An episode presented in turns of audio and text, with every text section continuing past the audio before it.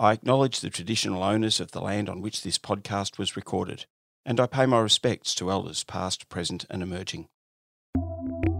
This is Making a Difference, a podcast about people who are making change happen. On the show, you'll hear from people who are making a difference on a day to day basis, from the local level in their communities to change on a global scale. You'll learn what makes them tick and the values that are driving their actions. I'm your host, Steve Cooper. It follows that when someone has acquired a serious illness, they need care. Some of that care is provided by doctors, nurses, allied health professionals, and paid personal carers. But a great deal is provided by unpaid carers who just find themselves in that situation. For some, the role is brief, for others, years. Some are prepared, some not. Some are capable, some less so. Some are confident, some are fearful. Martina Clark saw a need and established a support, the Carers Couch. This is its story. Hi, Martina. Great to talk with you. Just as a first question, can you give us some background as to what happened to prompt your interest in the role of carers? Hi, Steve. What prompted me initially was the passing of my friend Anula. We used to work together in the pharmaceutical industry 10 years ago, and she got diagnosed with lung cancer 2013. And I was part of her intimate circle and support network and in a way not identifying myself as a carer at the time because I was a close friend and there were other family members more I guess involved in the physical care for her but I guess around that time from the point of her diagnosis to then her passing and beyond where the interest in the role of the carer or it was more apparent to me what's happening in an experience like that. So i guess i thought about the role of the carer after her passing more intimately. Normally we would think of carers as people caring for their parents or immediate family. What has that told you about how much more complex those relationships can be I guess I have experience in a lot of ways when it comes to family or now friends, because from the age of six, I had family either diagnosed or passing on cancer. So I took various roles during my life, experiencing different perspectives. I did, you know, not often, even given now being in Australia for a while, I was not physically or emotionally available to care with some of those. And with Anula being close to me and being here and me being available was a very interesting experience to start with because I could give my all from day one. When it came to the care of Anula, my experience was quite different because for the first time, I was in a friend's role supporting a friend but i could see the family dynamics and you know how the husband mother father brother and friends differently interacted, different challenges, experienced different challenges. So I think that taught me a lot, that experience. Also, being a friend and being recognized of a role of a carer was also interesting. I mean, I didn't recognize that role for a very long time and I was in it. Uh, as a friend and a woman of similar age to my friend uh, was probably also very significant because I could relate to her very much so. It was different to my previous experiences where family members were able to connect or relate as much. But from a friend perspective, a woman similar age, you know, in her prime, about to be a mum, it really hit me, hit me hard at the time. What have you come to understand in terms of also the variations around the length of illness, the sort of the nature of relationships that carers have with the person for whom they're caring?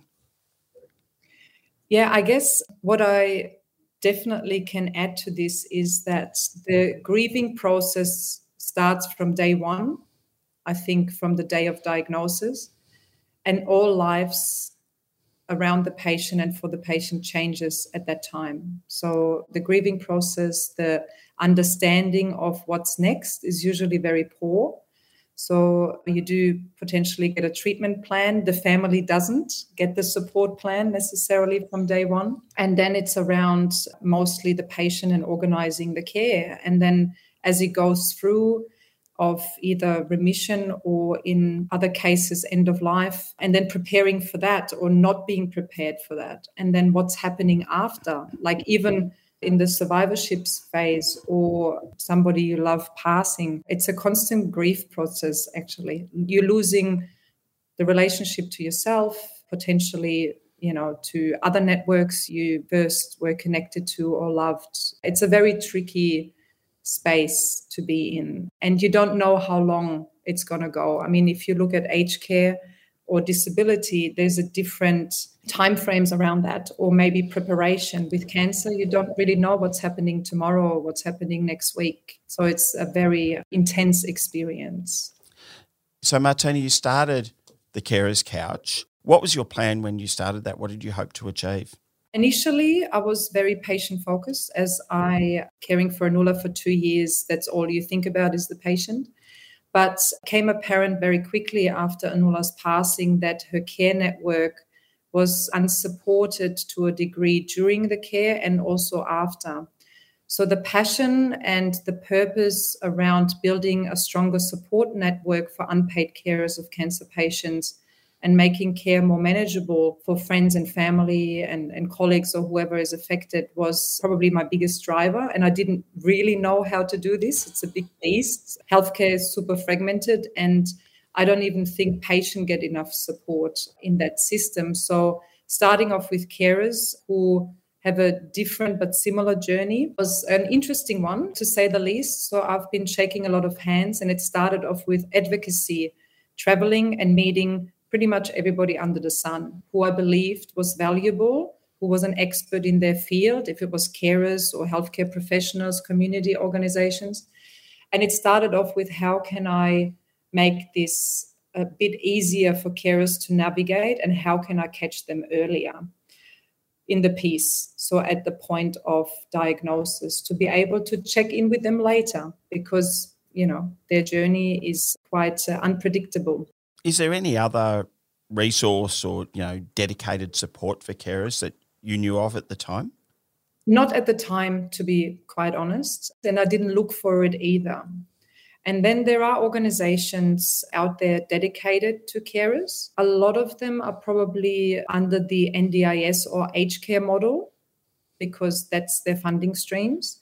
Carers of oncology patients or chronic illness may be less so and then it also needs to speak to you as a as a demographic. You know you need to be able to relate to it. It starts with accessibility understanding relatability and all of that. So to be honest not at the time and i guess that was one of the drivers i wanted to create something which can cater for different uh, demographics language beliefs stages of care and so I decided to build a platform and a business which has no carer uh, walking alone through diagnosis, treatment, remission, survivorship, or end of life, wherever they are at at their journey.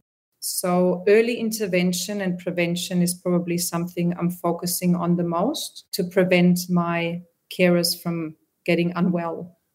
So, you're saying that really someone has to care for the carer? Yeah. Starts with, of course, the person close to the carer, being aware of as a society or you know organizations who employ carers and don't know that they have working carers amongst their employees. There's a lot of touch points where carers are and i guess the support network around them the more they're educated around you know how to spot a carer how to identify them how to have the conversation and then how to refer them on appropriately. I think that's important. Sometimes it is done with just a chat, which is also very beautiful if it's genuine and the carer feels safe to express. But the support network needs to be strong around a carer. And we know how isolating the experience is and also struggles in best of times to articulate what they need, where they're at, because they're so patient focused uh, all the time. So it's hard to help them at the same time. So I don't want to put pressure on any networks. We as a company trying to support those networks to support their carers because it's not easy, you know, and creating those safe spaces to find out what's important to them and what could help them potentially because there's no magic pill we're very different individuals with different challenges. Martina, what are the products that Carers Couch offers? So, first of all, before I come to the products, at Carers Couch, we're focusing on defining well being together with the carer. Well being is different for everybody. Support means different things to people, and trying to find this out through our Couch Plus service. So, we have tailored and personalized intimate discussions with the caregiver. We create on the back of those discussions recommendations, co-design plans, which are across the emotional, economical, financial, or social aspects of caring for them. We include coaching and check ins, and there's a range of other things we provide for the carer depending on the package they're on. Then we have the Couch app, which is an extension of our Couch Plus service the carer can source their own support and create their own support plans on their terms 24 7, connect with expertise or peer support, chat, call, and join community groups. That is easily located searching Carers Couch on the App Store. Yeah, exactly. Yeah. Either your couch or Carers Couch or hop on our website. Because not everybody wants to chat with us and not everybody wants to or can use technology, we created the Couch Talk Cards which takes you from a content perspective for the carer through the domains of life. You know, if it's relationship, how to navigate the hospital system or palliative care, legal, etc. And they're made to support difficult conversations with family members, patients, and themselves.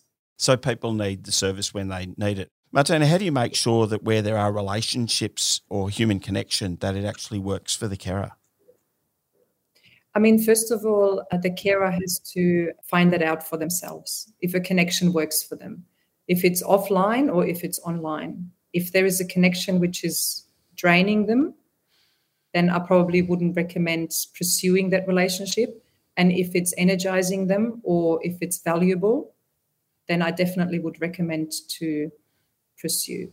So online again, it's it's the same thing. So we have carers who are vetted by us, which you know then another carer can be sure that there are you know genuine. But at the same time you can connect and disconnect. It's like a social network. So it's not you know we don't prescribe anything to anybody. It's on their terms at the time they need it. And i don't think that with you know a, a support network like carers couch it's not a lifestyle. You use it when you need it at that time. And then you might not want to hear from us for three months. But then in the back of your mind, you know we are there. So if you need to tap into support, you can at any time. And I think that's important. There is no, like, the, the plan is a very loose plan, and the support is there when need be. So for me, and Carers Couch, the aim is to connect with carers as early as possible. So we are able to check in and the awareness is created that we are there. So even if it's you know end of life grief stage after years and years if they want to have a chat they have something to fall back onto instead of not being introduced to anything to start with. So i think that's the whole premises behind it. What we're pointing out are the details but overall safe space for carers to come when it's time for them to reach out. What do you think's next? Where's the, you know, the next iteration, if you like, Martina? growing our networks and, and reaching more carers and being able to you know have an advocacy presence and education piece for organizations who have carers amongst them dealing with them on a daily basis but potentially not knowing how to approach or you know even identify. So if it's businesses or organizations community organizations which are not necessarily carers focused we believe it needs a razor sharp focus and a solution to actually have a proper impact and not come with genuine crisis management programs. So i'm guessing First of all, to strengthen those partnerships, create the awareness, have the conversation, and then adding more general commercial partnerships to our existing ones. And yeah, reaching more people, events. There's there's lots we have in store, but I think it's growing the network, strengthening those, reaching more carers, and yeah, being a key element of care for families of cancer patients. Because, in fact, it's an interesting thought that a lot of organisations would have an employee assistance type program for their staff members who are experiencing all kinds of personal issues. But you're saying there's an opportunity, in fact, to part, for organisations to partner with Carers Couch because presumably their staff will become carers on a probably regular basis. Exactly, yeah. I mean, or already are, but not identified as such. I mean, you know, there's lots of programs in which I'm really happy and grateful for that organizations are actually looking at well-being programs or already have them implemented. And as i said crisis management and employee assist and so forth. This is just a very specific challenge and issues they're dealing with at the time of their lives. Might not be permanent but certain emotions or challenges might be permanent in that space and we want to highlight that you know you you can support your employers more from a general perspective but to have an impact and you know when it comes to retention or just keeping them well it needs a specific handle. And i don't believe that you can just say you know or you have cancer or you're caring for somebody with cancer let's uh, put you on a program I come from an angle of saying, let's get to know you intimately, what you need in a couple of sessions, and then find out if a program is good for you, or if you need to see a psychologist, or if maybe another service or expertise at that point in time might be more relevant for you. So it's more about uh, taking the time, maybe a bit longer at the start, to find out where they're at, and then being able to connect them to the right resources, information, and expertise at that time. What's in it for a corporation, if you like, a small company to engage with Carers Couch when they might not know at the moment whether they'll ever need or their staff might ever need the service? I mean, we can help in, in various ways. First of all, create the awareness, have the conversations, help management with those conversations with their staff assisting with you know material collateral to be able to approach the employee or highlight employees already in a caring role. And then having that end-to-end service to be able to look after their staff to keep them well to keep them working to a degree but also help them from a non-work sense to manage life and family and their own survival in that sense. And then it's around retention, I guess, and well being for the culture of the organization. And there's lots of points around that, but it's more about creating healthy environments with tackling uh, specific issues with solutions which are made for those issues. Moving forward, this is a complex kind of space that you're operating in. How from an organisational perspective do you need to operate to make this sustainable? I guess we are in a very fortunate position that Carers Couch is cancer agnostic, focusing on carers of cancer patients and chronic illness.